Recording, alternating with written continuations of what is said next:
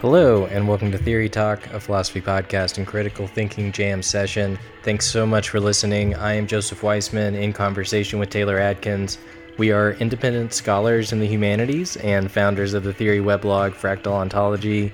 We are really excited to present this episode to you. First up is a discussion about virtue and the humanities, uh, kind of in the context of fake news and fascism. We're sort of processing Charlottesville a little bit. And um, the later sections are more specifically philosophical. We discuss Socrates and Laruelle, and then a little bit of Kant. I've been reading The Critique of Pure Reason, and so I talk about that a little bit. Uh, please enjoy.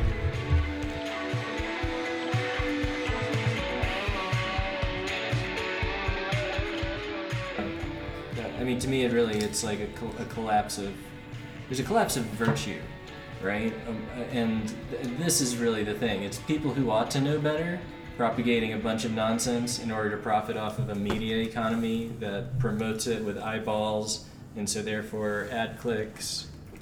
That's true. That's that's that's. But I'm not trying to frame it in these like reactionary terms, but like it does seem it seems very problematic. We need a we need a resumption of the you know human the values of the humanities.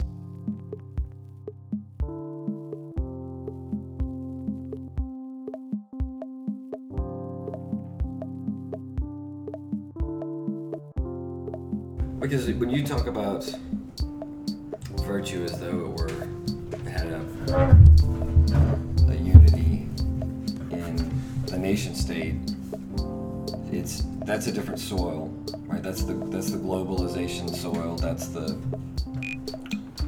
for them.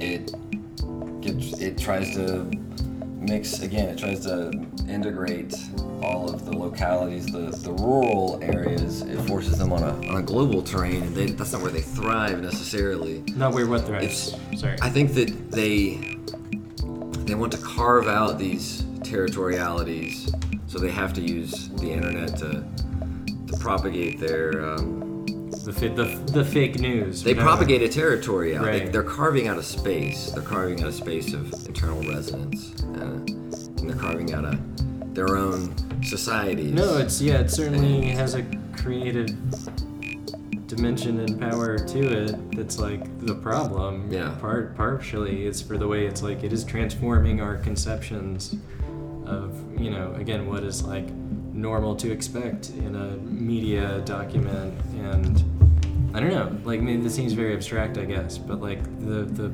formal literary considerations of like writing information for other human beings and the like the ethical elements bound up in that. I, don't know how to say that much better, but like that's the shape of it. I don't know. It seems to me there is a sorry a market degeneration, right? Like when fake you know fake news is a symptom.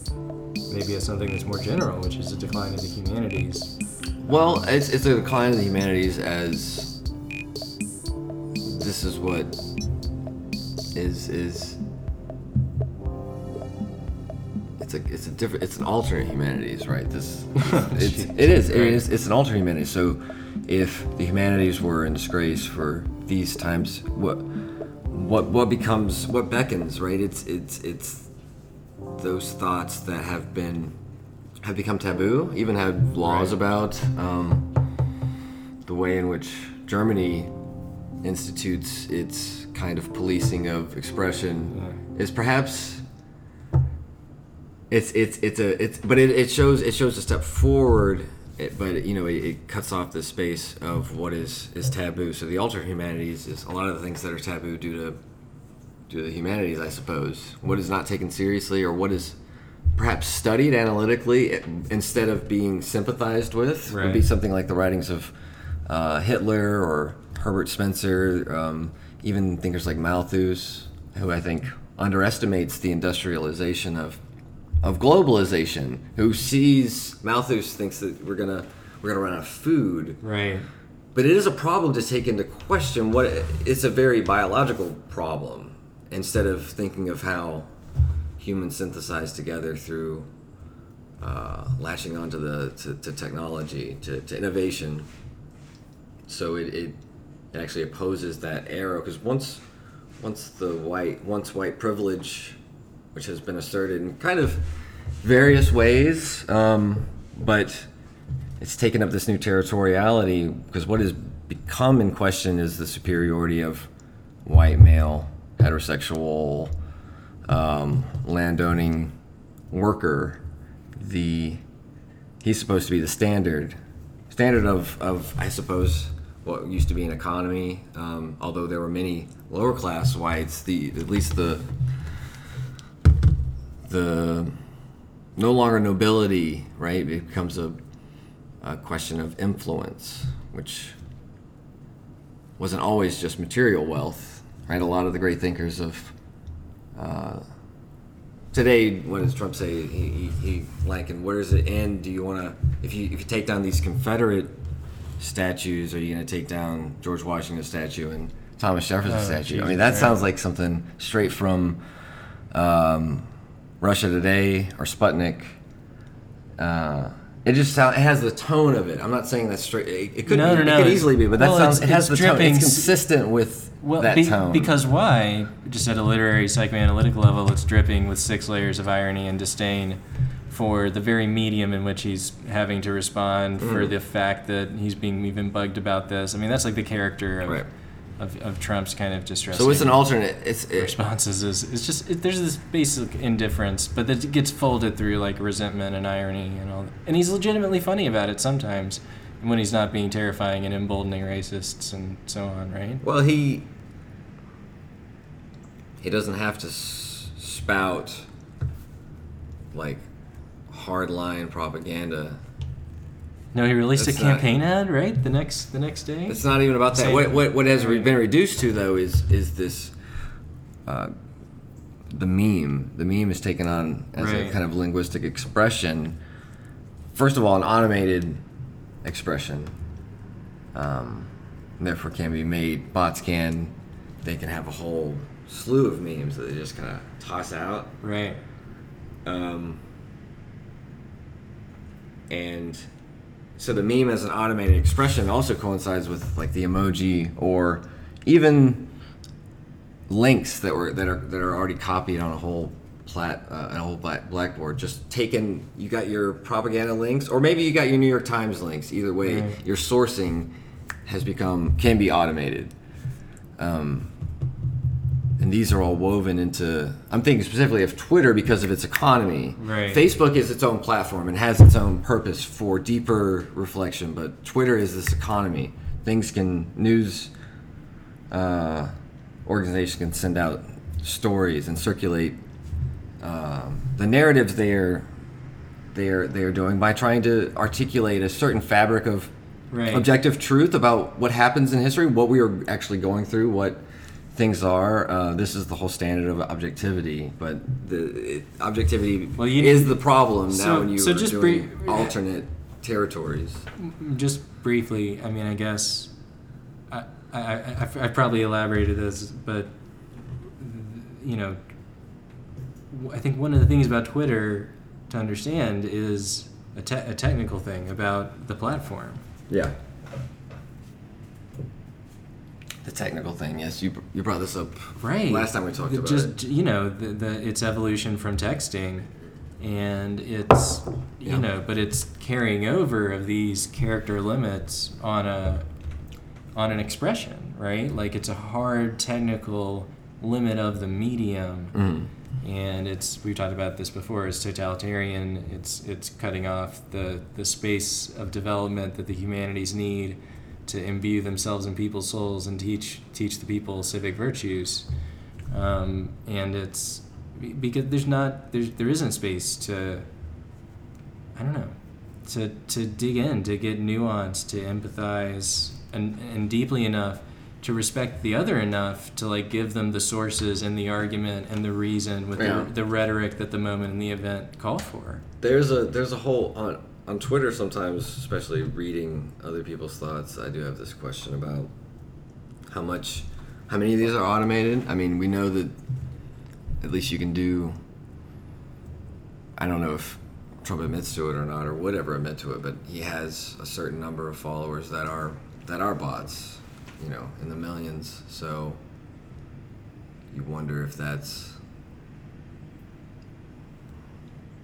what I wonder what the what the alt right would have to say about bots. How they would see it. Do they see it as would they see everything on the left as as that, or would they understand at least the ones who use it? Would they understand the way that they're using memes, the way that it's a generalized trolling activity that again could be automated? It's it it, it totally shuts down any communication. No, It's- I, it's no, I, about thi- a- I, I it's think the moment you have, I think the moment you have that voice. minimal self-reflective Yeah. loop of consciousness, most people break away unless they're actually sociopaths and find, you know, a clearer vision. I don't know. That's that's my sense of it. But Yeah.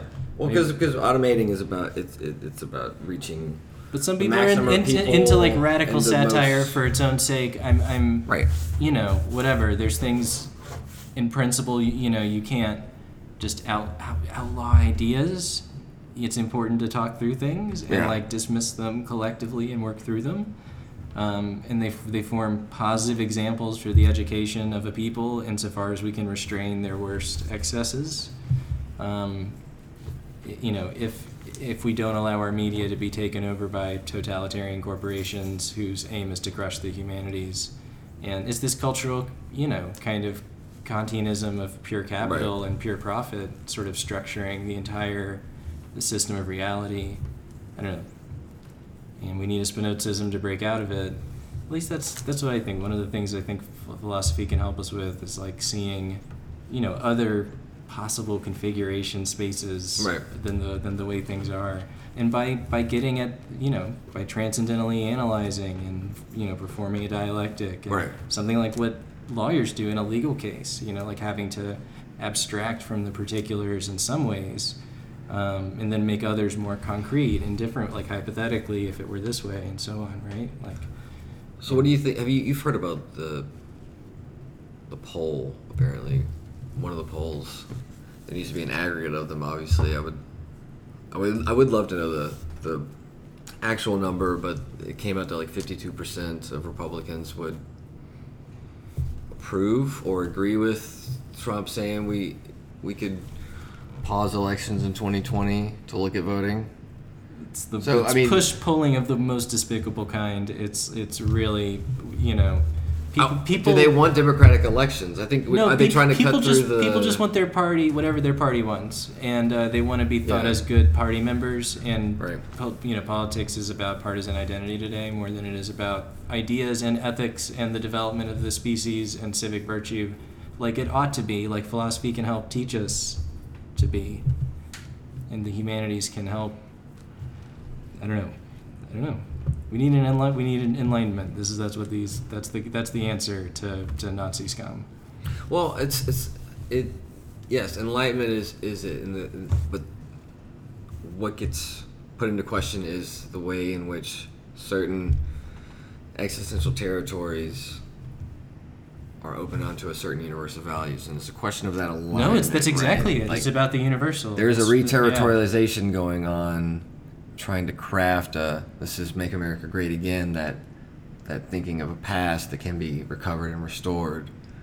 It's a question of how we, as a aggregate in this molar sense, allow for micro uh, expressions of power. This mic, this this micrological a- aspect of it, this local aspect of it, how the local is synthesized to allow for representatives, say in Congress, to represent all states, all to create this synthesis. We have we have this federal and local election dialectic going on. So who gets to participate and determine the course, particularly of a of a nation's carving out? And think until recently, we haven't had the means of possibility for the digital age was probably something that maybe wasn't exactly apparent in the founding of the of the United States. It's Right. that that kind of synthesis of global opinions of of of an immediacy of people all over the world to talk to each other at any time that threatens what how does one couch that kind of um, ethno nationalism in a in a campaign? How does one on the broadest level, on the federal level, because no, no longer just carving out these spaces, but trying to carve one out f- for uh, for America as a whole. This this this this is troublesome, right? This this is uh, not necessarily conducive to to dialogue because anyone across anywhere in the states can everyone can talk to each other immediately. It's no longer this talking to your buddy on the road, or it's no longer about local coming together of mobilizing votes and it, it, so that's that's that's being that's being put into threat. You know, that's being threatened by the by the globalists deterritorializing, forcing forcing one to shed these territory or at least hollow them out, right? To to move that sacred space that's narcissistic uh, out into the to the holy of this this uh, this outward dialectic instead of this internal dialectic. Um, that's threatening. That's sharing of power. It's a, it's a question about division of power. Who's who is to how are we to decide who has power? So I wonder if they with with, with that poll of fifty two percent saying let's not do elections. Do, is that would that make it easier to even put on the the sham of having elections, having to rig them or having to disenfranchise people? What if we just got rid of enfranchisement? it is a um, Again, I think this no- is yeah. this is push polling of the word. I mean, like some poll questions, like this is not a responsible poll question. I guess is my take, just as a yeah. you know whatever from a statistical kind of you know pop- population human statistics kind of perspective. This is not this is not helpful. This is pushing, um, Right. And people are not answering this, these questions from first principles. They're answering them from a partisan logic of what do I need to say to this person to help my party win Yeah. from a political and analytical perspective. On the you know, on the one hand, no one has any virtue, and on the sorry, and on the No. other, everyone you know is a political critic and analyst, and and you know can I don't know. There's this there is this funny d- division, this this problem of a double articulation of sense, right? Um, you know, it gets you know, but, but I guess that's my point. Really, is that they are entangled in each other. Like the logic, Right. the logic of the humanities is expelling that, that you know the darkness and, and hatred that that seeks you know that is filled with resentment at the very idea of human liberation and, Yeah. and creativity and free development and progress. Right. So other nations have automatic enrollment. Some of them have compulsory voting, right? Uh, I know that those are less rare, but there are. I'm just thinking of other nations like Australia, like, or maybe the UK. Do they have?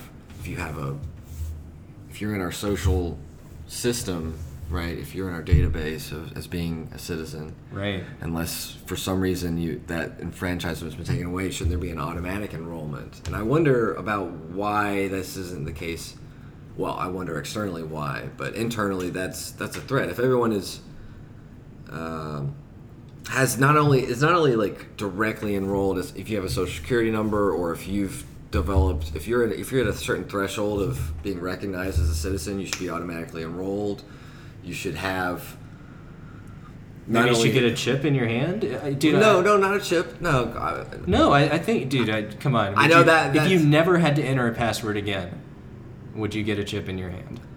I feel like that could be manipulated. No, no more passwords ever. I, I so many people do it so fast. Well, no, I meant in a national sense. Putting everyone a chip in everyone seems like that might uh, threaten a lot of again threaten these same people. But I, I wonder if they would go for that because I think everyone should be automatically enrolled, have the ability to.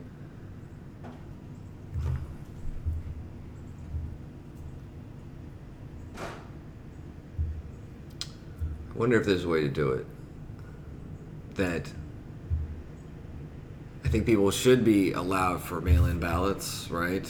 Like how many of, um, how much was? I mean, there was some propaganda about, there was some lie about you know, uh, Democrat fucking with, uh, tearing up ballots and stuff like that. So this whole question of the way we get to vote, a lot of it does seem to be restrictions where you have the photo ID and all these other things. Why aren't why isn't everyone issued a photo ID and why is why isn't there a database where one can like go through Right. go through means of always being able to have one? Just It- at, at a, a psychoanalytic level, a hypothesis is it has to do with like kind of paternalistic authoritarian structure Yeah. of the American federal government. The idea is like there's all these services, but you ha- we're not going to chase after you. Yeah, Right. We're I- gonna we're gonna offer them, and you're gonna have to figure out where your office is, and you're gonna hunt us down, and you fill out ten forms, and we'll provide the service. Right. Like it's a bureaucratic Kafkaesque machine. Yeah, It's an exaggerated right. Oedipus. Right. Well, it's an expression of, of a certain form of.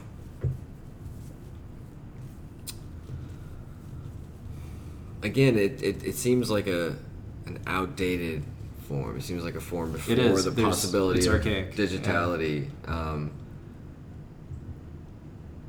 if even at the voting booth, if you got like mugged outside and your identity, your your photo card was stolen, like you could have an ability to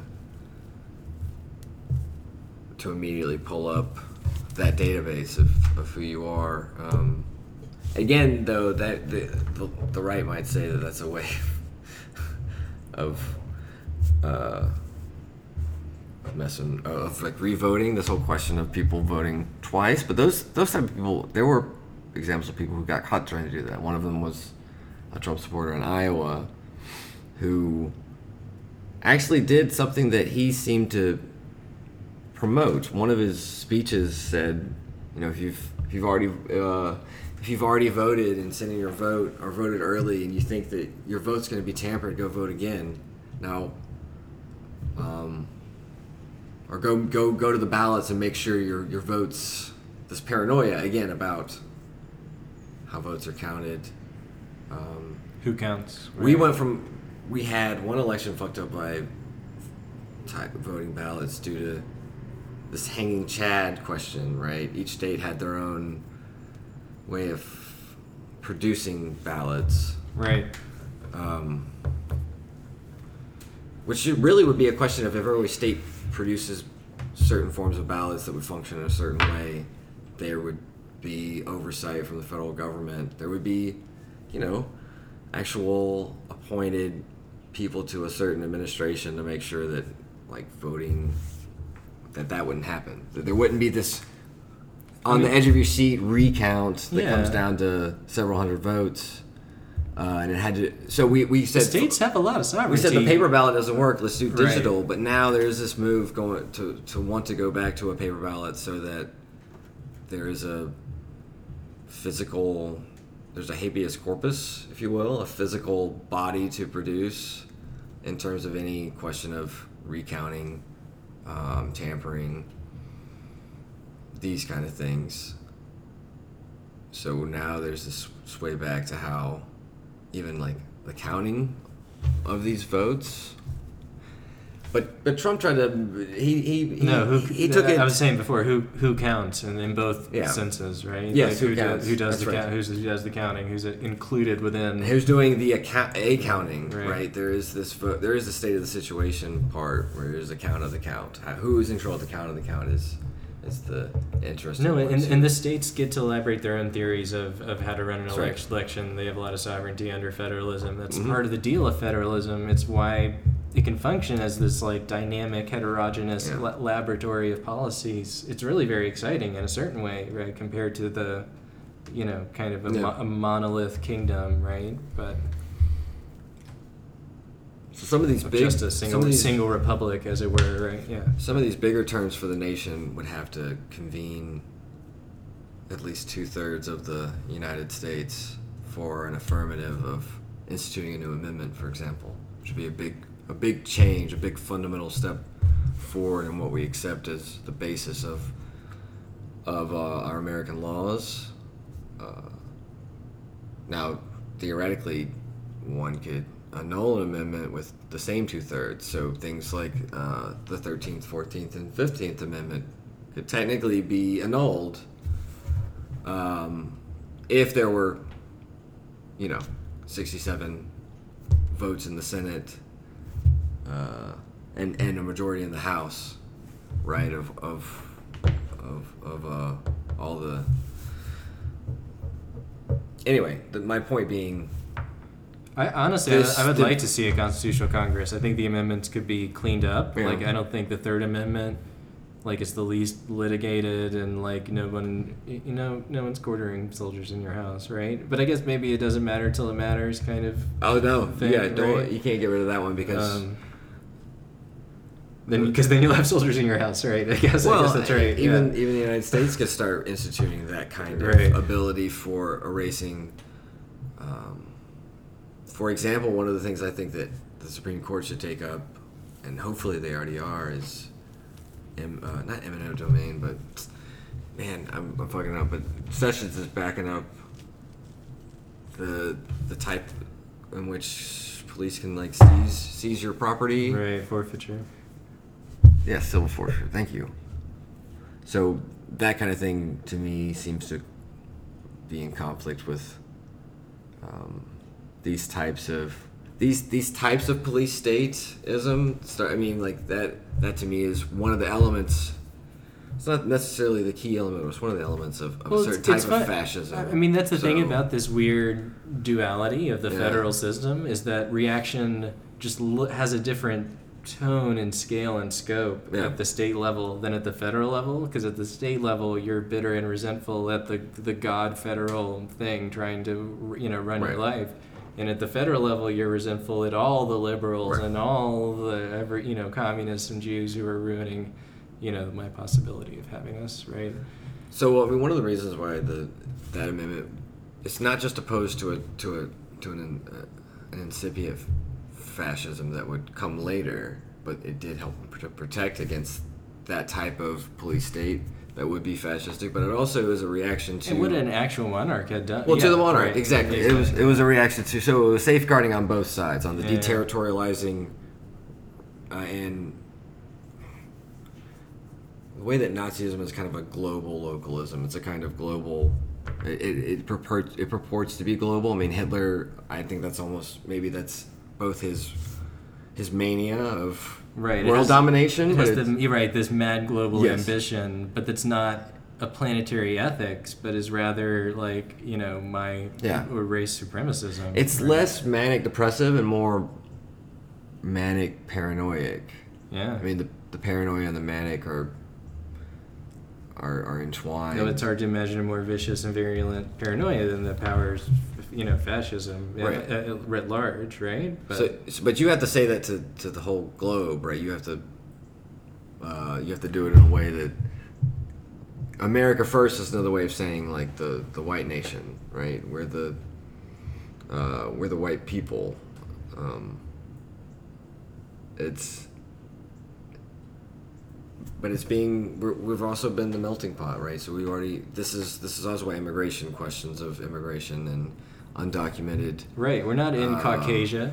Like that's that's somewhere else. Go back go back to Caucasia if you want to. You know what I mean? I get tired of this. Like form your own little tiny splinter nation in the fucking Asian hinterlands. Right. And like en- enjoy your goddamn life, right? Like and please I mean it's this is this bitter resentment of other people's enjoyment and it's this is the spiritual goods that authoritarianism delivers is like this sense that you know, though those people who've been getting over on you, we're gonna, you know, all those people who've humiliated you, we're gonna humiliate them. It's like this, Yeah. you know, meta, meta revenge and They, al- they almost made a stride. The last time they tried to really make a stride, or had a chance to, under a president, would have been George W. Bush.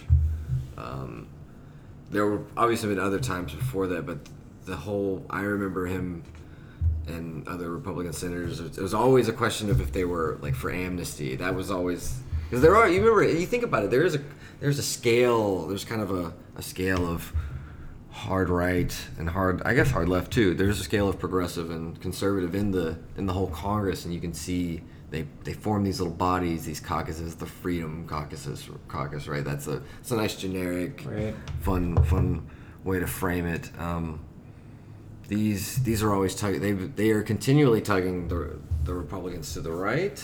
This has been happening for for a while, but it's becoming it's having it's having to change itself. Uh, so they can't you know they really can't get anything done because there are some who are not necessarily going to just jump in with that kind of ethno nationalism in a way that would empower it. Um, although they're stuck, right? They, they right at some point this taints all of them. Like their identity, they want to they want to remain true to what they are. They are registered Republicans, but the but the party itself right. is shifting way more quickly than, um, or has shifted way more quickly than they might have realized, and so it's.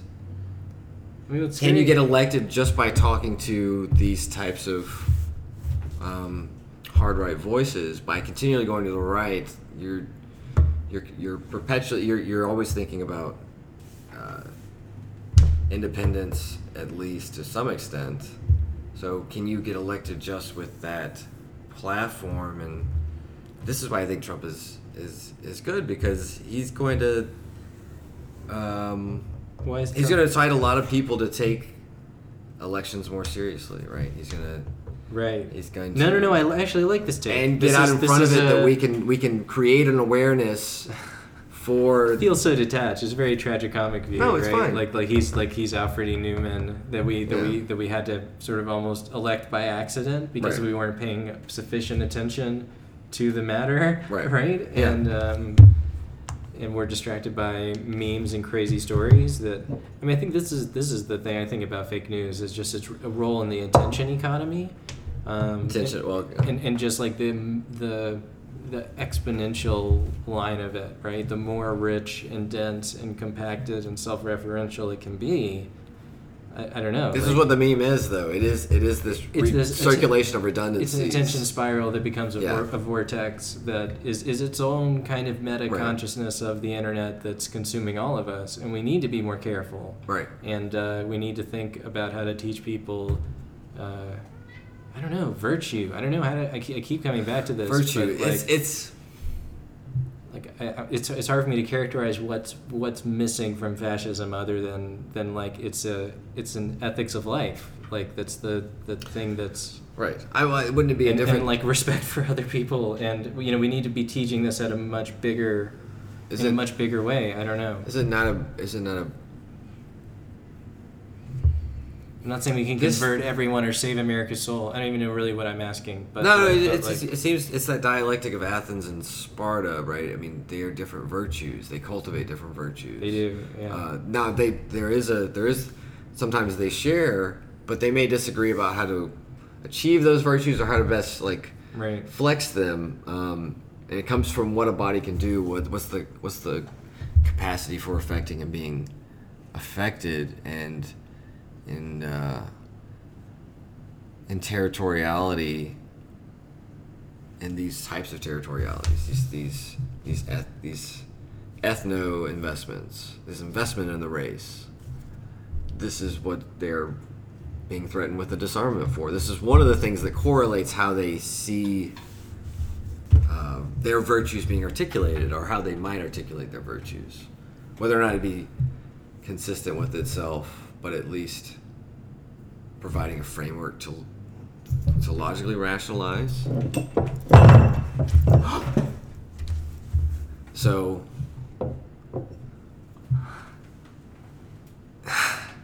it's it's about it's about who gets to participate and who gets to not only participate but but when will they be granted the floor to be heard? Yeah. I think there is something about not granting the floor to be heard necessarily because when it boils down to it, it's it's not just about facts. A lot of times, facts should be they, they're trying to make facts malleable because they have a narrative that they want to assert, want to prop, promulgate and propagate into the world. And that assertion is not just about linguistic expression; it's about order words, right? It is about who. Um, it is a perform. There is a performative aspect to it, but not just in the way that since that Alex Jones could be a fake. He could just be a performer. He could be an artist, right? An artist of conspiracy, fake news and bullshit. Yeah. Well, he's a he's a he's a fake. He's a he's a performer in the sense in which he is. Um, performing an act and some and not not all of his listeners actually there are listeners of his and I have talked to them that know that what he's saying is, is bullshit, but it's it's fun, it's entertaining. Um, there is an entertainment. It's- it's there like are a- there is, it's virtue corroding, right? but Like, but not all of them take it seriously. Yeah. So there are a way in which he is listened to as a clown. Right.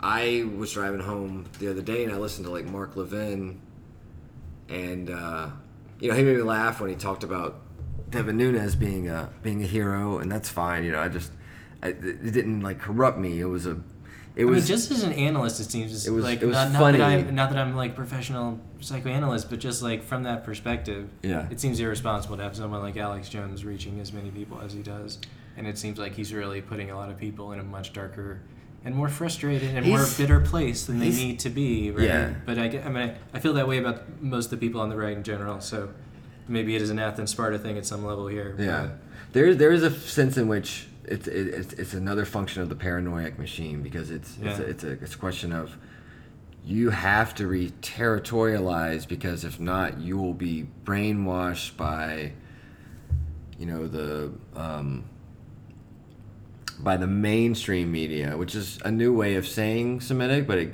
it doesn't have to do Right. it's not just a Semitic network anymore. Whether or not they're in charge doesn't matter. That's its own conspiracy. It is Right. about this. There, there's other people that um, want to. The liberals, the libturds, they want to. Right. They want to say that everyone's equal and everyone has a place of asserting themselves without um, without it being a question of belonging to an ethnicity. But there are others in the world that want to. That's that's that's a part of their uh, their spiel. But for for Jones, it's not necessarily about this. That He doesn't necessarily go on these rants about. He's not he's not that kind of performer. He doesn't perform hate in that sense. He performs a, a general sense that we should be we should be more concerned about conspiracies than about facts because the conspiracies are actually primary to the facts. But no, because they're the Right, they're they're this- this this sick phantasmagoria Yeah. of this broken thinking, right? Like, and I don't know. this destabilization of a an ongoing meta narrative who we are as a nation. Uh, in, in the, no, who we are as a nation Pretty in dark. the sense of no, Yeah. it's it's it's that's that's its own meta narrative, but that's a fake narrative meta narrative. Actually, the real meta narrative, the narrative that they try to say without telling you necessarily that's a narrative, Right. but they started as a as a No, no, no, the yeah, real yeah. fact is that the the true America is something that has to be either restored, purified. It has to be uh, the 14 words, right? Um, white children have to have a space that's provided for them that allows them to not just be equal, because being equal is actually a, a, a- lessening of the privilege that um, this type of fantasy would have Right.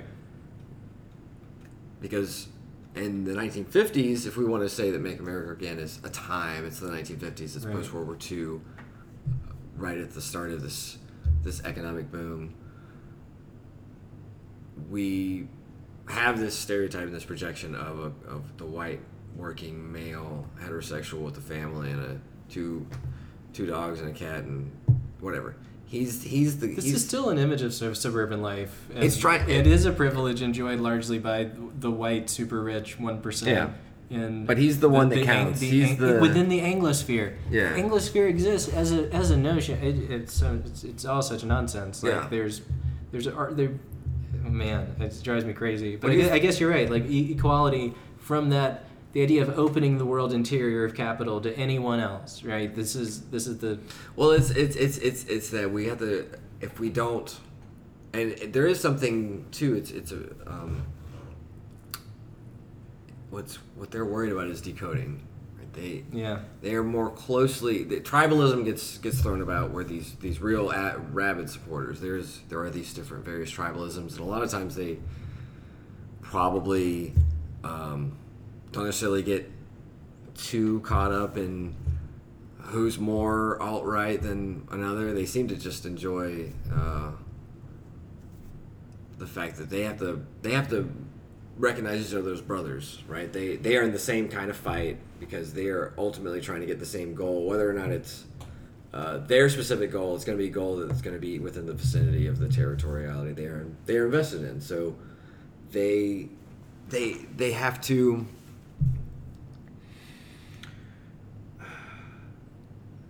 They have to discredit any narrative that would say the white man isn't necessarily going to be in charge anymore, right? Obama was a was a choice of that. That's they they, they saw that for the first time. That's that's a that's a reality. The fact that he got elected is is a step forward, but it it shows that that's the threshold has been crossed, and Right. and and Right. At the very moment these atavisms Yeah. became obsolete, they they redoubled in intensity Yes. precisely. This is the psychoanalytic That's kind of dialectic here, right? Like because what they want to accomplish again is both almost already achieved, right? I think this is maybe the part of the thing. It's determination of time in in the logic of whiteness, right? Yeah. That like that it's almost like a blinding light that can't like encompass any any color that wants to be absorbed. Like there's this Im- im- impossible rejection of of pluralism, but not even at a critical level, right? Like because this is the thing: there are critical thinkers of the right. We don't need to smear them all with supremacism. Right. It doesn't need to taint them all. You know, just like the I don't you know. Uh, even even like the state apparatuses, like the army, the Right. Well, it's it's one spec- it's a unique state apparatus, obviously, because of the dialectic of the state and the war machine of sovereignty. But the we I, I've seen a lot of attacks, for example, with the transgender ban. A lot of it gets brought back up into you had times when our army wasn't even integrated racially, and now it's integrated in terms of gender to certain extents. Right. And now even uh, transgender participation, there is that's that's another thing about who gets to um, represent us militarily. It is a question of fitness, a question of because what's being made in units in different corps a lot of times has always been thought of as these groupings of white. Counter signifying, right? I think there is a counter signifying aspect to trolling because it is opposed not only not it's not it's less opposed to signifying regimes than to post signifying regimes. It is anchored also in, in the signifier having a, a stability as opposed to schizophrenia, as you brought up earlier, right? That what is the paranoiac opposed to most is the schizophrenizing Right. flux that threatens them, that threatens their their boundaries, their barriers, right? Yeah. how they synthesize and conjoin these flows, how Yeah, they right, how they disjoin flows specifically. That too is a is a question. How is we we as a nation are segregated, but it's really in the larger cities that you see more economic exchange, more velocity of racial exchange. The we have we have this synthesis in, of the the rural and the and the city. This gets it's another one of those binaries. It's what the suburb is, if that makes Yeah. sense, right? Like, is this weird? Like, you're in the country because you've got a big lawn and Right. your dog's running around and your kids are just playing in the yard, but it's a city because you're in this tiny bedroom community that has immediate access to a strip Yeah. strip mall and three gas stations, and it could be in the middle of the desert because we can replicate all these things now, and doesn't have to have meaning as a town in itself right? Like I don't know. There's there's this thing about the failure of the new cities movement to kind of address the coming wave of industrialization and really respond to pe- the the contradictions, the economic problems in people's lives. Maybe just put broadly, right?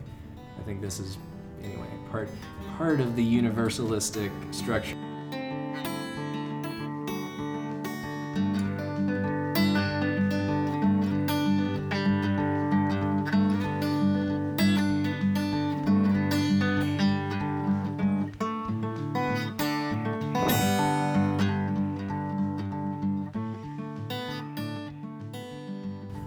I mean, Kant's question is the possibility of uh, synthetic thoughts a priori, and Nietzsche, in sort of inverts this and asks, what you know, why are synthetic thoughts a priori necessary?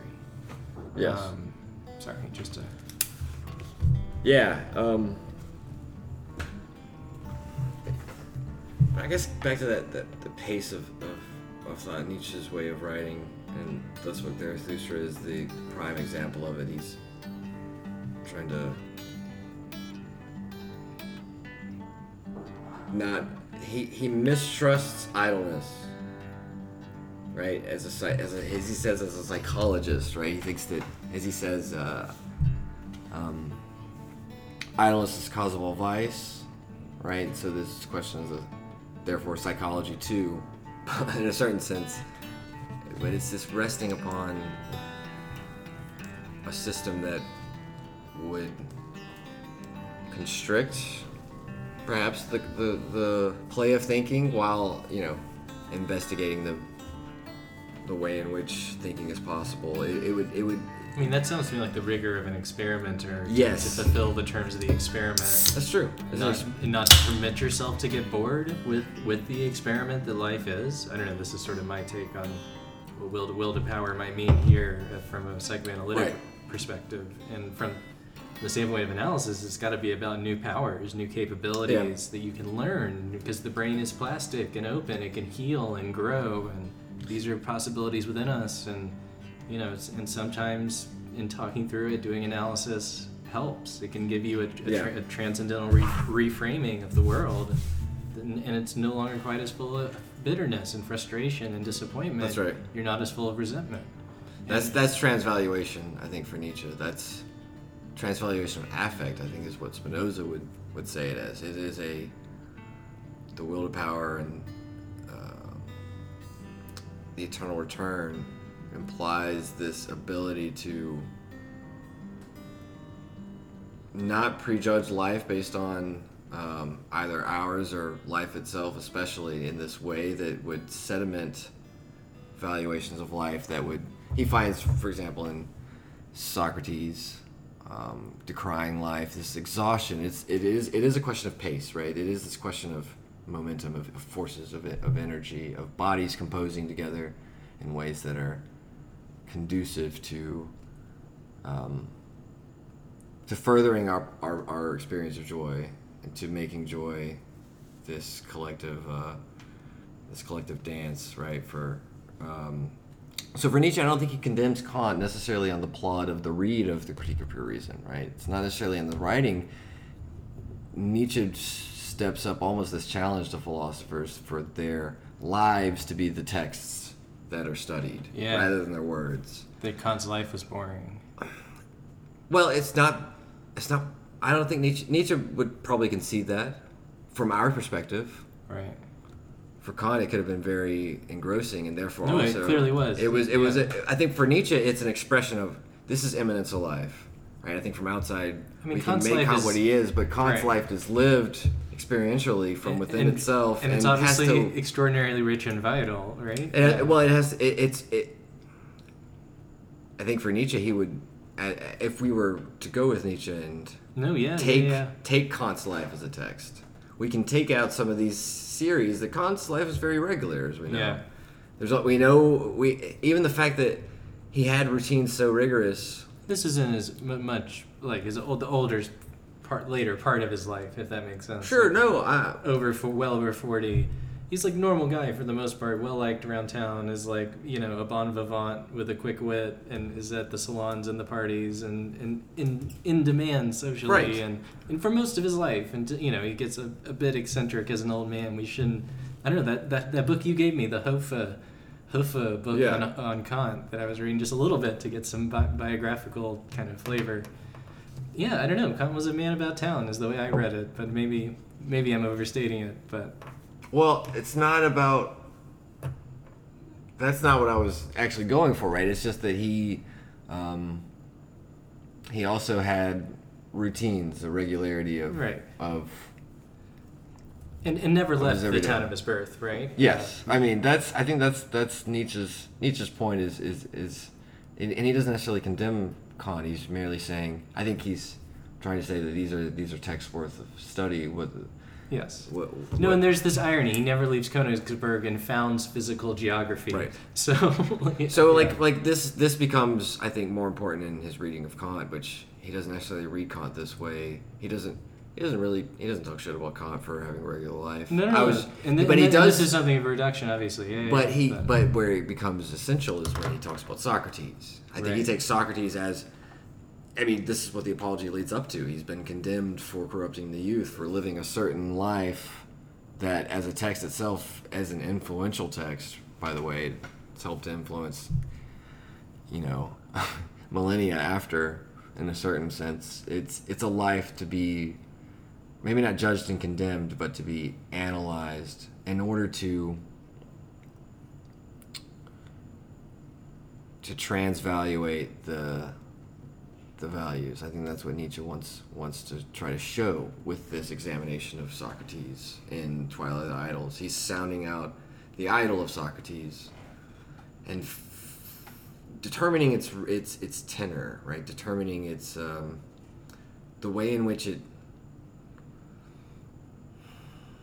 puts forth its will to power in the world, right? And I think Socrates is an example of, of a philosopher we can learn a lot from his life um, and from that also see how they they lived out these these values that I mean Socrates is the example of the guy that is is is performing philosophy. No, no, no, and giving them giving Athens a taste of Sparta's values in the in the noumenal realm, as it were, of their of their future state, right? And and envisioning this golden republic. right. And these unheard of temples of philosophy for people to enter into and to in, indulge in this. I mean, dialectics really does open Yeah. up like these amazing horizons for the possibility of human development. Well, dialectics is the program, but Yeah. I think utopia is the core of the of the of the investment. Right. That's the investment of desire, I think, and you. This, this is why you're right to bring up the republic. Um, or in general, think about like Spinoza writing these treatises on politics, with it being an extension of this correction of the understanding, right? That our understanding of politics, in a sense, can allow us to all come together and do better for the general good, and Right. actually, therefore, compose with our with our bodily forces. Um, I think that Spinoza was killed for this. Right. This is why he's heretical or pantheistic or atheistic. He um,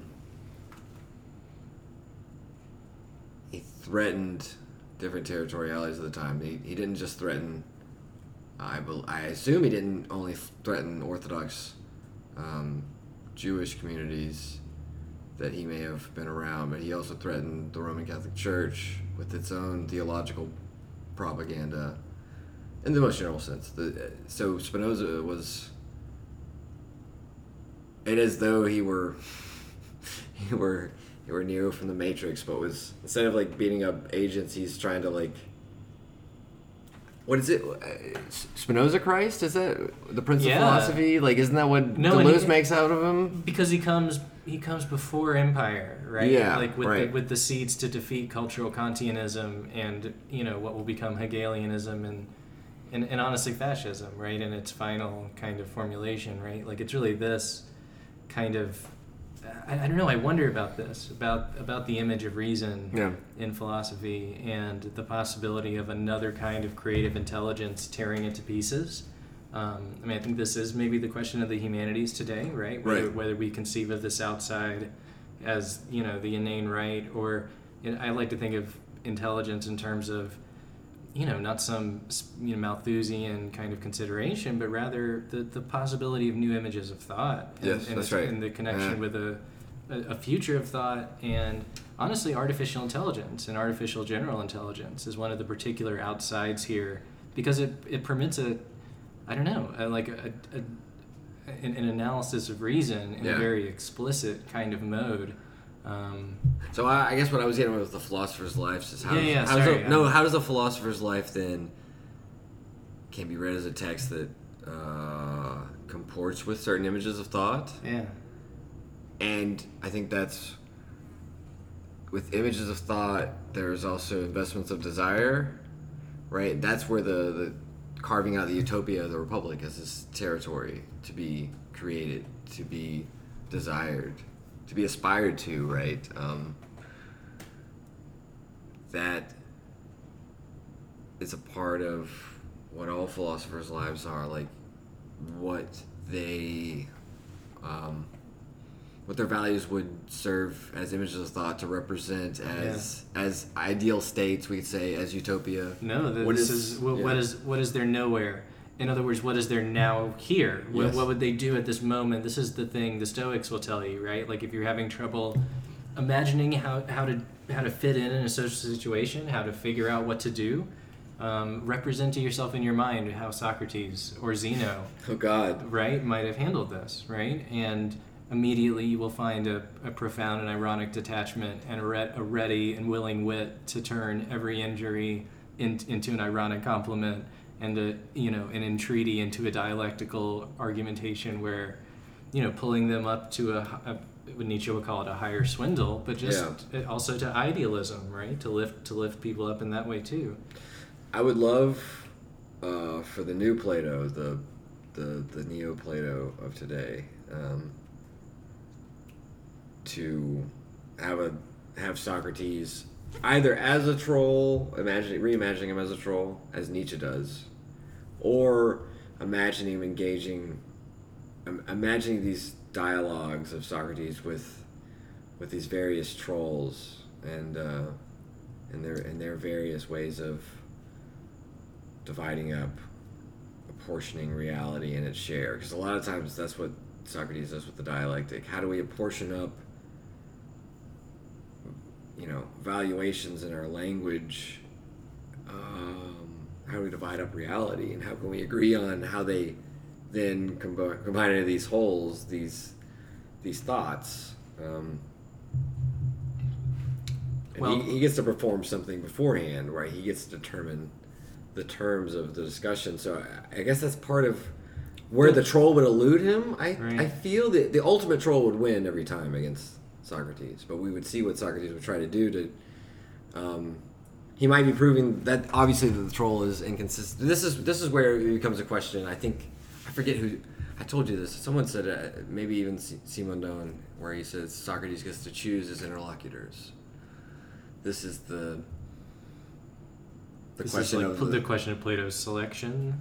just that that Socrates the the way I'm I'm already violating a, a fundamental rule in Plato's dialogues with and Socrates as the main character. He would his interlocutors wouldn't necessarily troll him in the way we think of trolls today, where it's about eliciting. Thrasymachus comes close to and you know Interesting. ethnonat, you know whatever, but But what he, I mean, trolling more specifically, when it becomes to the like the other mode of the hard right that's just about power, whereas Socrates wants to be a, an empire of reason, right? Right. Like really does dream of this. Well, this whole idea of liberal tears and, and getting a reaction out of Yeah. the left and, and, and inciting them, right.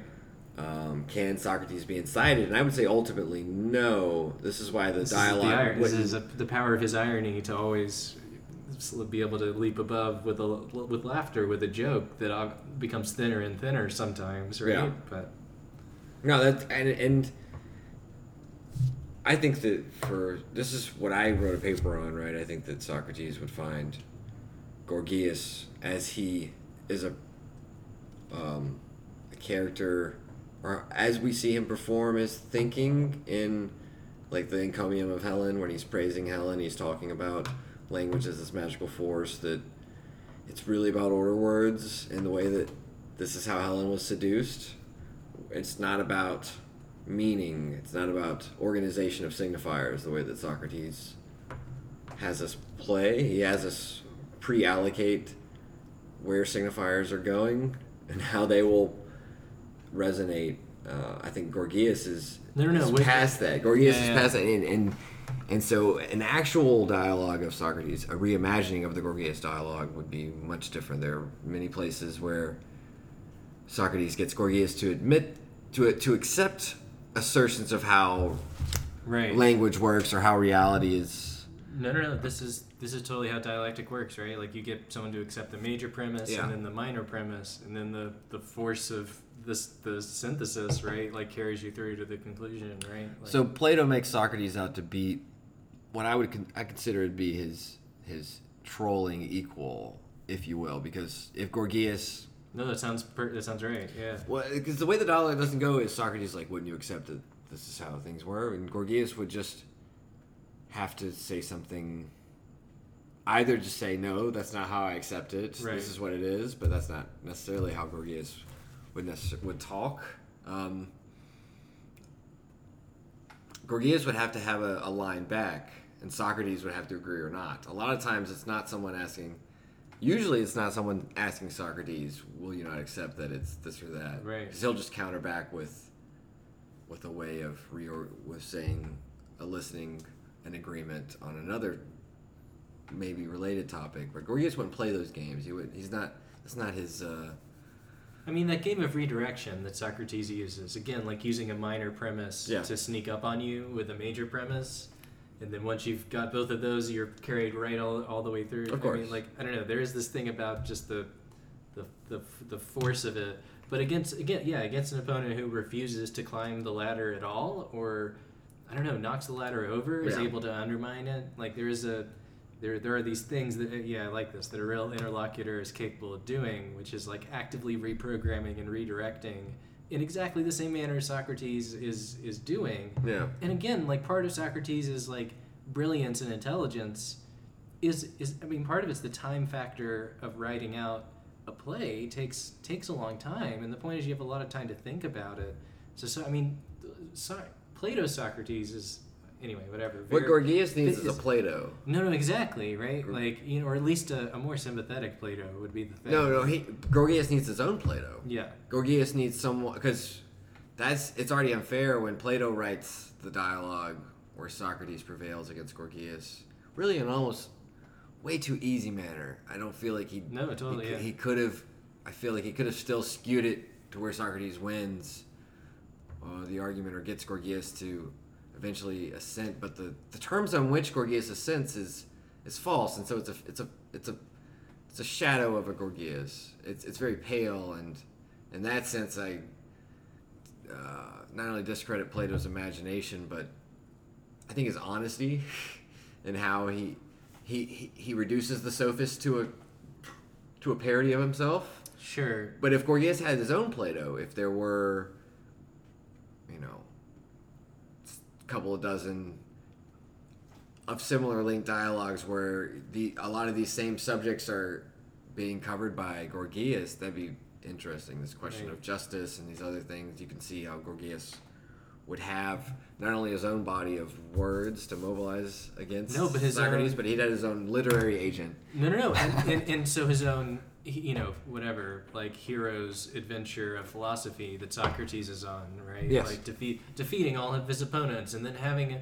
having a trial where he's questioned for, you know, cor- in, influencing the youth to tyranny. That's right. Um, and I mean, because this is really the thing. It's not just corrupting. I mean, the corruption is about making the youth love tyranny, and philosophy's role in this conjuncture needs Yeah. to be questioned. I feel like the sense of this is a lot of what powers Laruelle, and maybe Yeah. maybe you could maybe you could connect this back. Like, what do you think would be a a Laruellian reading of Plato's life, if that makes or Socrates' life, So, as, as, yeah. as the adventure story of wisdom told by Plato you know, basically that like that after all tyranny was right, and you know, even though Socrates was murdered by the mob, his ideas, Mm-hmm. this idea of idealism of, you know, absolute quote unquote merit- meritocratic tyranny, you know, should be uplifted. I think I think Laruelle would show how Gorgias is caught up in a fight by Plato where the, the, the game's already stacked against him because I don't think Gorgias was first of all asserting a, a philosophy. I think that's what even, even is at stake with um, Plato is that he takes Gorgias as rivals. A lot of these thinkers Right. With with they're not they're not always rivals, but some of them are. Right. They're the rival claimants. But there are also some that are foils in a certain way that Plato Not does. necessarily rival philosophers, but rival types, like psychosocial types Yeah, uh, at the right. level of philosopher, like The were- sophists. The sophists. Yes. Yeah, like as a different possible image of thought. Yeah. Right. Yeah. So I think Laruelle would note that Plato has to have this agon, this contest of Socrates, and I'm still I'm just using this example of Gorgias. Yeah. Um, and he predetermines Gorgias. I don't think that. I don't think he accords with what Nietzsche would say about how one should treat one's enemies. Right, one should treat one's enemies charitably, um, such that when one defeats them, right, it is uh, is all the more glory. You know, so in a certain way, being dishonest to Gorgias for this agon of Socrates, you, um, you actually make that drama, the the the the theater of individuation that would go on in those thoughts. You you you lose you lose a lot of the complexity that could be done in that agon, and so when you, when when Socrates beats Gorgias, it's just a Gorgias is is a shadow of himself. Now, if one only had read Plato, we would only have that shadow, but we actually have Gorgias' own extant writings that probably he didn't even write down, uh, which is a question too. Socrates didn't write his thoughts down. I think that's um, this question of, of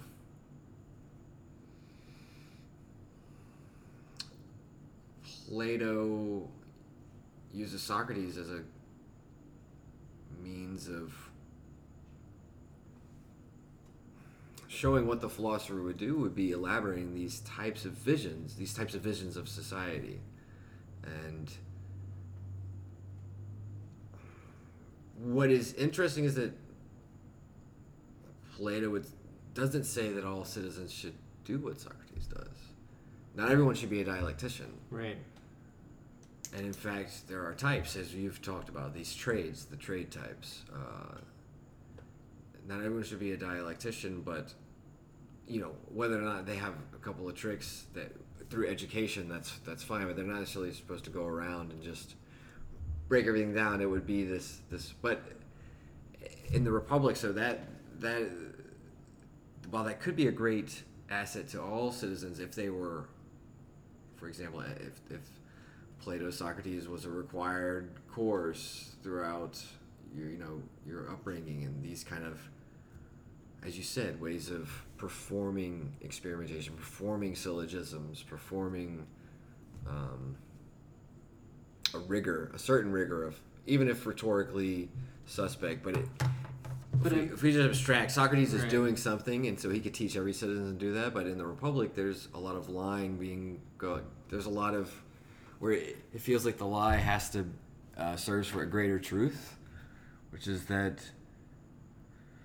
the Republic is a lot like the cave, right? Wouldn't a lot of these people be No, they're they're trapped by dialectical illusion. yeah. If that's They would be in the Matrix. This is what the Republic comes down to, right? Is, is the cave is a kind of Matrix type feel where this, um, there's a removal of, of, of reality. I think for, for Plato, Plato's thinking, I'm doing a rigorous way of thinking reality. That's what the dialectic is. And you, Gorgias, as a sophist, are trying to talk about the way that language has a magical way of um, causing people to assent and to be taken advantage of, um, which in the end would want not to stake a vision for utopia for a republic with the, the, the, the claim for truth. Because I think for Gorgias, and this is what kind of well, what Badiou says. Plato says you got to take a stand on what the truth is and live up to that. And Gorgias, I think, um, would much rather be someone who questions the way that in the Lacanian sense truth would prop up power, right? Truth would be the mystical underpinnings of, of power in a way that leads it not to be questioned. Um, I think that this is. Would you say that this is why Plato has to defeat Gorgias, or has to have Socrates defeat Gorgias? This I, would, I, I wonder about this. Like, I mean, I think, like you're saying, there's a lot of like dialectical movement and illu- illusory truth generated by the the philosophy as well, right? As sophistry. Um, I mean, it's it's almost a question of like how how direct you are about it. You Yeah. know, like and is a sophist a cynic? I guess that would be the question. Like, No, I think they're all vaguely distinct. I think I think that's maybe even the problem is that there was this profusion of different images of thought. Yes, and right. We're, we're catching it at a different stage in its development of the of the concept of reason itself. Right, was in question from these different Yeah. pers- perspectives that would capture it in different modes. Right. That's true. I think that this is Nietzsche's. Nietzsche makes this criti- this in his pretty pre-Platonic reading, right? He is trying to make this argument that Plato institutes this first mixture, um, and that Socrates would be this last pure type. So already Nietzsche is kind of asking, but for his subject matter, which was Greek, the ancient Greek, ancient Greek philosophy, um, he is asking a Laruellian question about how how is it that these what he what he thinks of as if not pure then unified types, these unmixed versions of being like Heraclitus and fire and um, water and uh, or the you know even with other things about debt and repayment of existence in this Talking about- You're talking about Anaximander. Yes, right. You know exactly. So these kind of things, Plato is the first, in Laruelle's, I think, first example of in Greece this philosopher by trade. I, I, I wonder if Heraclitus is a philosopher by trade or just as a consequence of his own hermetic musings.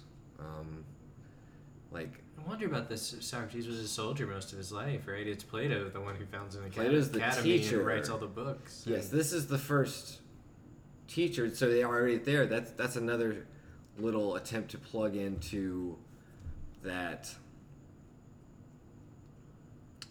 that that utopia, right? He's he's he's actually the one that's perhaps more guilty of potentially corrupting youth. Not that the academy wasn't a wasn't a good thing, just that in his own way, right? Plato is is the one that's tr- that seems to found a school, whereas with Socrates actually trying to found a school, it seems like he needed a Plato to do it.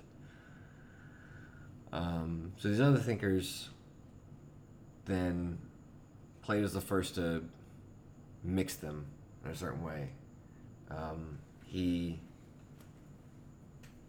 he mixes them in a way that doesn't allow for them to keep their, their identities and he tries to nullify the truth of them or as a lesser truth as a as a is that these thinkers are right if you go through the dialectic. If you perform the dialectic then you can see these thinkers had something to say about being and and thought. Um, I mean you have that great showdown with Parmenides and Socrates. You have these examples of Socrates almost training you can like a like a fighter Yeah. you know No, no, um, this is what I was getting at. It's like it's Yeah. with I I think I think maybe with Plato, the playwright, right? Like all the characters of the sort of literary theater Yeah. of, of conceptual drama, Yes. these like different dy- dynamisms and theory space right. or something, you know, have been fully elaborated, so you can mix them and build little psychodramas and you know canonize philosophy. And this is this is Plato's to have seen that it, what, what matters is writing it down and forming a school for having this political insight. That's right.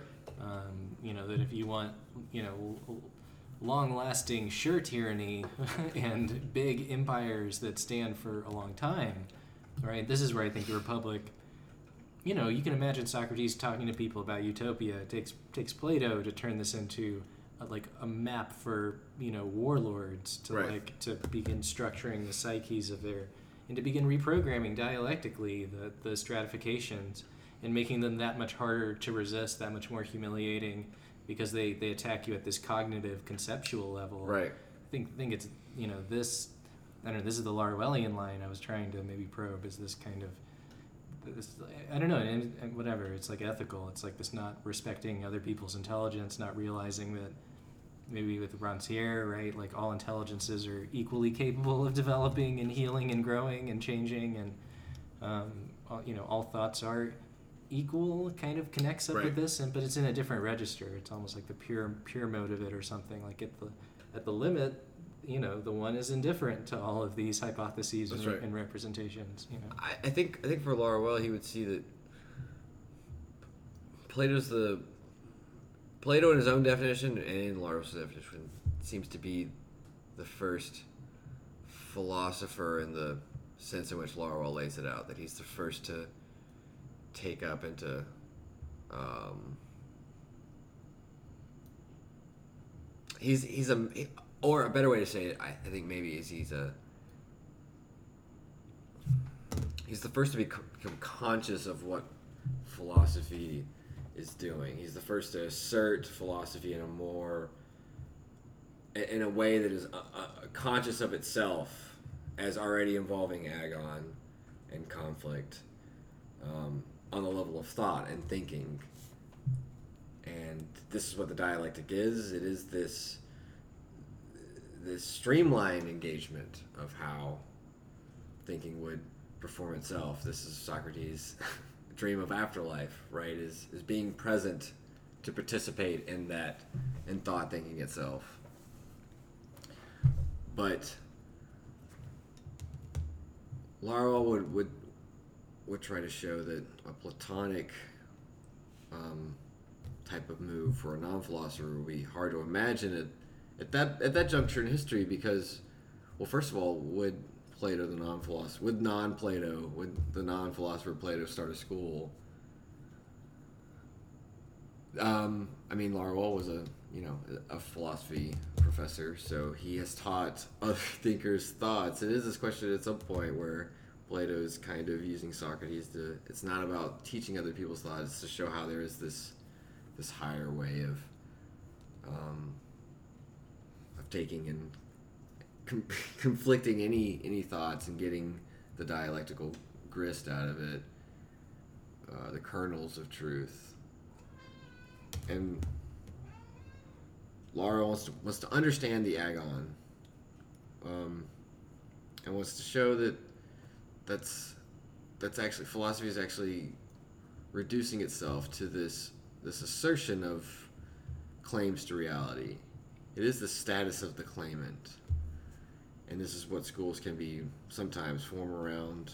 Um, but like you said, academies are yeah. are good. Like if you you know the answer to to how do you teach people virtue is in a classroom. You know what I mean? Like you have to you have to start with like here, here's how to think critically, right? Yeah. Like and that does have like a formal logic part of it, right? Like So how does one form a, an understanding and a theory of understanding this internecine warfare with philosophy that's actually structural and endemic and not right. the outcrop of just uh, philosophers being wanting to polemicize?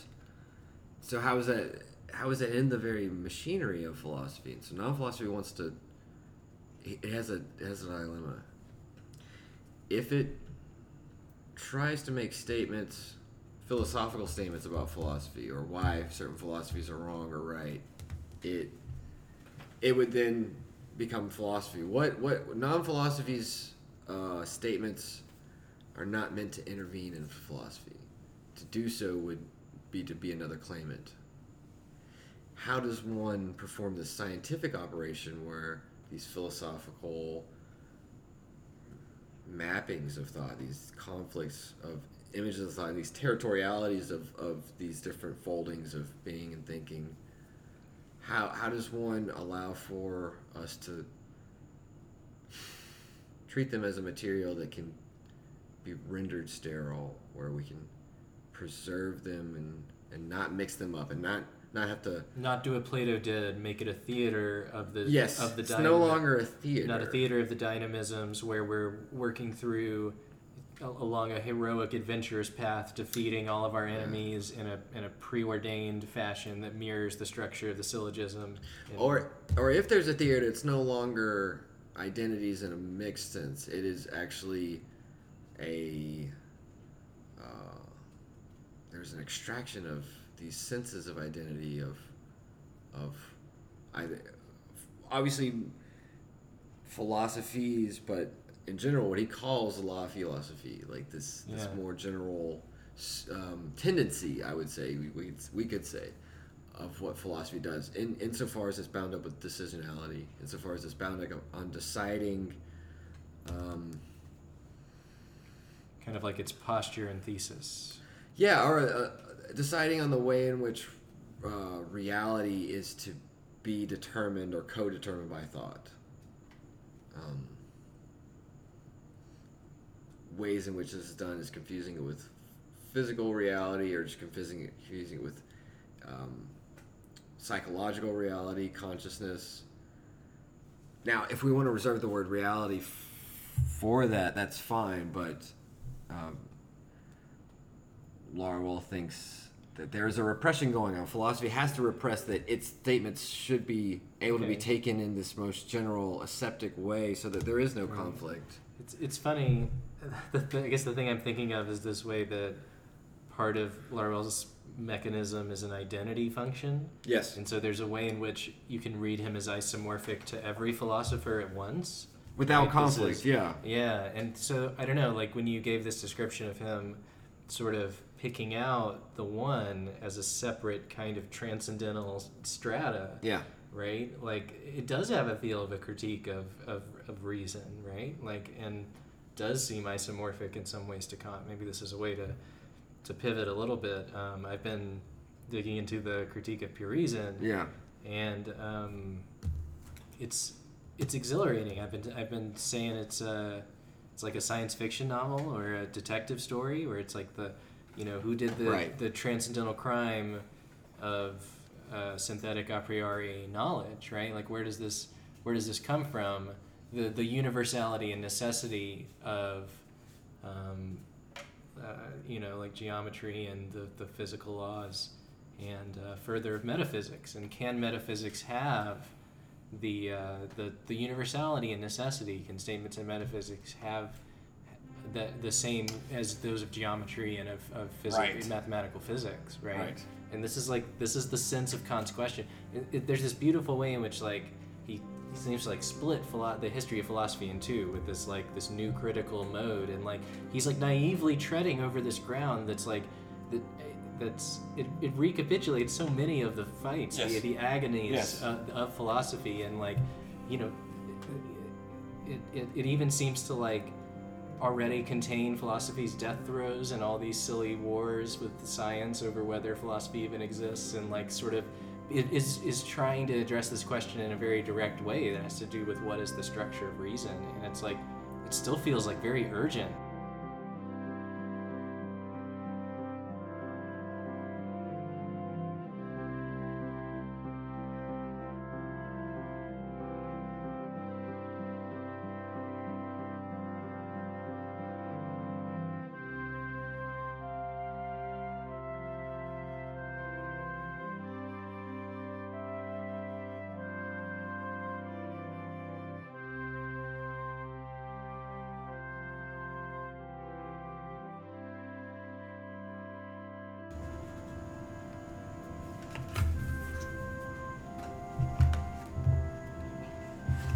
yeah, uh, the critique of pure reason is it, it's exhilarating and enthralling. Again, it's like a sci-fi novel mixed with a detective story, and you, and you can call it plotting or what, whatever the critique is, but like you know, it's he's laying out these transcendental clues to them to the matrix that will form the solution, right? Like it is like a dialectic where he's laying out the different components that he will then you know un- unite through a synthesis of his own right? Like and he's he's trying to to show us the way to to reason right? In a in a in a way which is like universal and necessary uh, even about metaphysical ideas. Um, yeah it's like it's it's immensely like exciting you know what i mean? Like as a work like in in, in the way he i don't know just like frames really clearly this this problem um, and you know is is like you know sort of while he's like narrowly laser focused to some degree you know he's like he's uh, uh, elaborating i don't know the the the, the, con- the contours that that he, he will need right um, Yeah, I was I was gonna ask. Do, you remember what inspired you to read Kant? Was it just you said something about you wanted something more rigorous almost, or something just that would be this type of more systematic exposition? Yeah, no, I mean, I, I I think there's a, um, you know, a, a, a new a new rationalism today, right? That I think, I, I, I, don't know. Like, so you know, I'm, I'm interested in it for like strategic, kind of theoretical reasons, but but also, I mean, to be super clear, like just at the tactical level, and I think this is close to the heart of kind of what's going on in, in critical philosophy is like, you know, up, upgrading the, your own operations of cognition, sort of like you know, as an as an opportunity to level up as a reader and a thinker of difficult texts to try to get a taste for difficult and hard material um, because as an autodidact and dilettante, it's you know Im- important. Um, you know that I that I maintain a, a, kind of a strict regimen in terms of like reading and, and thinking and pro- processing material. You know. That, yeah, and we, we talked helps. a little bit about the, the yeah. pace of Kant. I mean, there is something you've you've read you, at least the first hundred and ten or so pages of the critique now. That's almost a fourth, maybe. Yeah, definitely what feels like the most read pieces of it, if that makes sense. Like definitely feeling a lot of like kind of strange familiarity and uh, uncanny elements, especially in the first, the transcendental aesthetic and logic. It's like it's clear these are well-worn grooves that critical tr- philosophy and the transcendental tradition has been kind of exploring for centuries after Kant yes. o- opens it up because it's sort of like everything has this is already haunted by these kind of resonances and echoes and there is almost like a, a ruins of enlightenment reason kind of aspect of it kind of exploring this, right. this cave right? Yeah. The I mean with with with Kant um, and I think with Hegel in a more abstract way, it's. I would agree. I find it somewhat more difficult. I think it's the there's a there's a especially with Hegel there's this depersonalization of of the writing. Um, Kant does something where he, he sets out on these first principles, um, but it's it's very its scope is already you can see he's, he's setting up these building blocks. He is constructing in a certain way. Um, Deducing, even. He's also yeah, right? yeah. He's but he's also constructing a, a way of testing deductions no, as no, well. No. So yeah, yeah. No, this is like in a certain way that's dialectics, right? You like you set up, you construct an argument in such a way that you can deduce the principle you want. Kant wants to deflate this hallucination of dialectics that it invents this kind of illusory world and right. wants to get wants to give reason its own plan for working, right? And understand I mean it's it's the life and death of metaphysics and the way he talks about it, right? Like whether we will ever be able to have universal and necessary metaphysical statements. And again, this is after Hume had rather convincingly shown that we won't, that these are conditional, even your own existence is conditional on the on the fact that you're thinking. Yes. Um, so it's not a universal and necessary thing that you exist. You can conceive of your own death it's not contradictory or absurd. This right. is this is a moment he kind of repeats, returns to almost as reductio, that my, my own inexistence it cannot be it can't be conceived. It's like absurd to him or something. I don't know that the or, or, or, at least this is one of the, the veils of dialectics maybe is one of the ways to frame it that, that well socrates i think would agree with that right he would he almost imagines that he's going to live on doing this. That perhaps that's why life itself is a it's a means of restraining him from participating in this dialectic of the ideas. And so in that sense, whether it's a fantasy or a, or a thought experiment, he he also shows he can't necessarily think of um, his his inexistence or his death without. Well, I, I guess that would be the difference. The inexistence part, cancel, canceling oneself out perfectly it doesn't seem. Um, it's not absurd, at least. It's something we can do. It's it's a it's a. No, Socrates demonstrates it like a syllogism, and yes, right, like. So.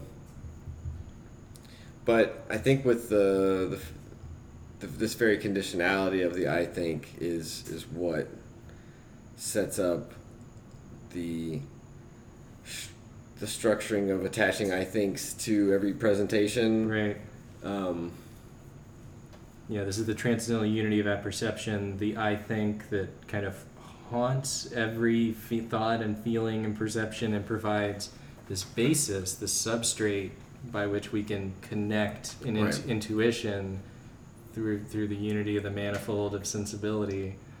Yeah, and I think Meillassoux takes this up in a certain way by questioning this the correlationism of the absurdity of phenomena without an I think attached to it, right? The a phenomena by definition of Kant is tied up in what the subject does. Um, so, in that sense, it's, it's this question of also of presentations, right? Are, are there presentations with or without a subject? I think for Badiou, this is what becomes fundamental with this um, this understanding of counting. Um, so presentations counted, but they're not yet accounted for. Um, that requires a subject. No, it's interesting because that I mean that sounds like I keep thinking that manifold has got to be cognate of multiple, right? Yeah. Um, and just this this problem of like you know synthesis being about you know like connecting up or like conjoining all the connections conjunction is actually this like kind of profound Right. you know, like aspect of the transcendental logic that becomes important for synthesis because it's about conjoining these disparate moments together into a, an assembly he's, he's talking about how do you create a concept what is the what is the machine factory which can result in the pure concepts not, not just any concept but the pure concepts of the understanding pure reason Yes. he really is trying to zero in on this like this mode of these synthetic a priori thoughts but not just those of like geometry or physical mathematics Right. because they're too empirical and impure and contaminated by matter but the the purest and, and so and this is another thing i guess just like the the processes that he places you know given quote unquote given objects in his in his space like a lot of his thinking has to do with just decomposing these objects and like taking away properties one at a time taking away their color their permeability as bodies right? Like and what remains this is transcendental aesthetic what remains after you scrub everything away from from your mind what can't you erase right? It's space the space the object took up and the time. I actually wanted to ask you about relativity here in space and time with Kant because it's like I mean yeah I mean I guess we're like we're subject to space and time like these transcendental principles Yeah. but it's clear that in themselves they aren't like they aren't like this and it, I guess it goes back to Meillassoux this the reality of scientific statements and kind of the reality of physical science we don't we don't need to deduce them transcendentally and Kant doesn't even try to he's only kind of concerned with metaphysical universality and necessity Right. right It's um, this question of space and time is necessary frameworks for all experience, all possible experience. Right. So they are He's not talking about noumenal time of the spatio-temporal manifold that's actually, you know, like a dynamic Well, enti- I- entity. I wonder if that that would be the question of the relativity of it. Would would space and time? You were talking about scrubbing everything away and you get space and time, but what about the subject phenomenologically in, in this correlationist way of thinking for Kant? What what if can the I think be subtracted from space and time? Would space and time still be space and time without a subject who would experience it? Um, and I think this is where Spinoza is maybe more clear, that it's, where space right. and time is they're real, even though they're not phenomenal, but they're. But, but I mean, Spinoza's or Kant's pretty clear. Like geometry and physical mathematics have this reality, but he seems to be like. I mean, I think this is what what Hume made him worry about, right? Was that they don't they don't pierce the real depths, right? That like no matter how many empirical things we string together, you know, without some leap, right? Without some transcendental movement, we're never actually going to get to to universality, right? Right. Right. Um, I think for for Spinoza, the way he, he thinks about uh, attributes and their expression and the modes, um, this question of God's power being actualized, nature's power being actualized. Um, I think for Spinoza, in that sense, there's a if there's a correlationism, it's it's definitely not in the sense in which Kant attaches the, the I think. Uh, because I think for Spinoza, he might find absurd that the expression of modes and the modality of the attributes would be contingent upon a, a subject. For, for him, the subject who thinks all these things is already God. Um, any other ancillary subjects is, is irrelevant. Um, but they would participate in the expression of the modality of, of, of power, of absolutely infinite power. Um, Yeah. and so, but the first the first thinker is not a human subject. It's it's it's God, nature, herself, itself. No, no, and I and I think I don't know. There's there's something materialist about it because in in a certain way, all of our metaphysical drama plays out at the molecular level, right? Like that there is a was a whole universe of machines fighting and interacting. There's molecular wheels we find, Mm.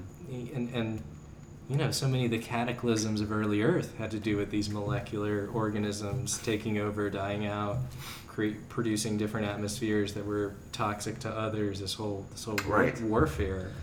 I, I, I was mentioning to you um, this having the Spinozistic Simondonian thought of milieus, and I was, you know, we talk about individuation. The difference between onto and phylogenesis usually gets broken down into the individual and the species, but in a certain way, individuation, trans individuation, can be taken further in thinking about individuation of biomes, ecosystems. Um, of pure knowledges too. Yeah. oh yes, right. Uh, well, biologically speaking, as you were talking about, like struggle for annex milieus and, and those in the you know ratio of predator to prey and these ways in which these systems of life start to even be able to have identities and expressions, especially based on like, for example, one way is climates, um, but that doesn't determine the variation of species, the biomes themselves. Uh, that's more geographical. But in any sense, I was thinking of in- individuation of various milieus that are or ecosystems that form an expression of an age. We think about the way that um, these different ages from the Precambrian to the to modern day through like the Triassic and Jurassic and the big dinosaurs. We we can we can see back through knowledge the different conditions of possibility for these individuations of and ages before, not only before man, Right. which is before phenomena for a pure reasoning subject, but Right. also before any life for any living being. Yes. For any possible observer, and nevertheless, these these scientific statements, this is basically Meillassoux's take, right, are, Yes. are talking about reality. They're not making something up, but rather they're, you know, whatever transcendentally, however you want to say it, they're measuring a reality um, that it, that exists beyond any possible observer of Right. it, right? It's non-correlational factuality. yeah. Um, He uses funny words here: factiality, fa- factuality. Yeah. Right? Yeah. yeah, you got fact, factality, factuality, Facticity is another. I think Yeah. that's a that's a good word. Maybe I don't know. but- facticity. That's a, that's a Heideggerian type of, um, yeah, factial, fact, Fac- factiality, factial, yeah. facticity. Right. So But uh, but it's interesting, right? He says like sort of time isn't just one fact among others, um, but in, in other words, that there's no universal laws governing the continuation of the laws forever in time. Um, he says Hume kind of even forces us to this precipice. Um, and it's almost like the destruction of reason or something, the destruction of reason's possibility to predict anything. And, and Hume really does present this shipwreck to like kind of an enlightened transcendental image of reason. Um, and-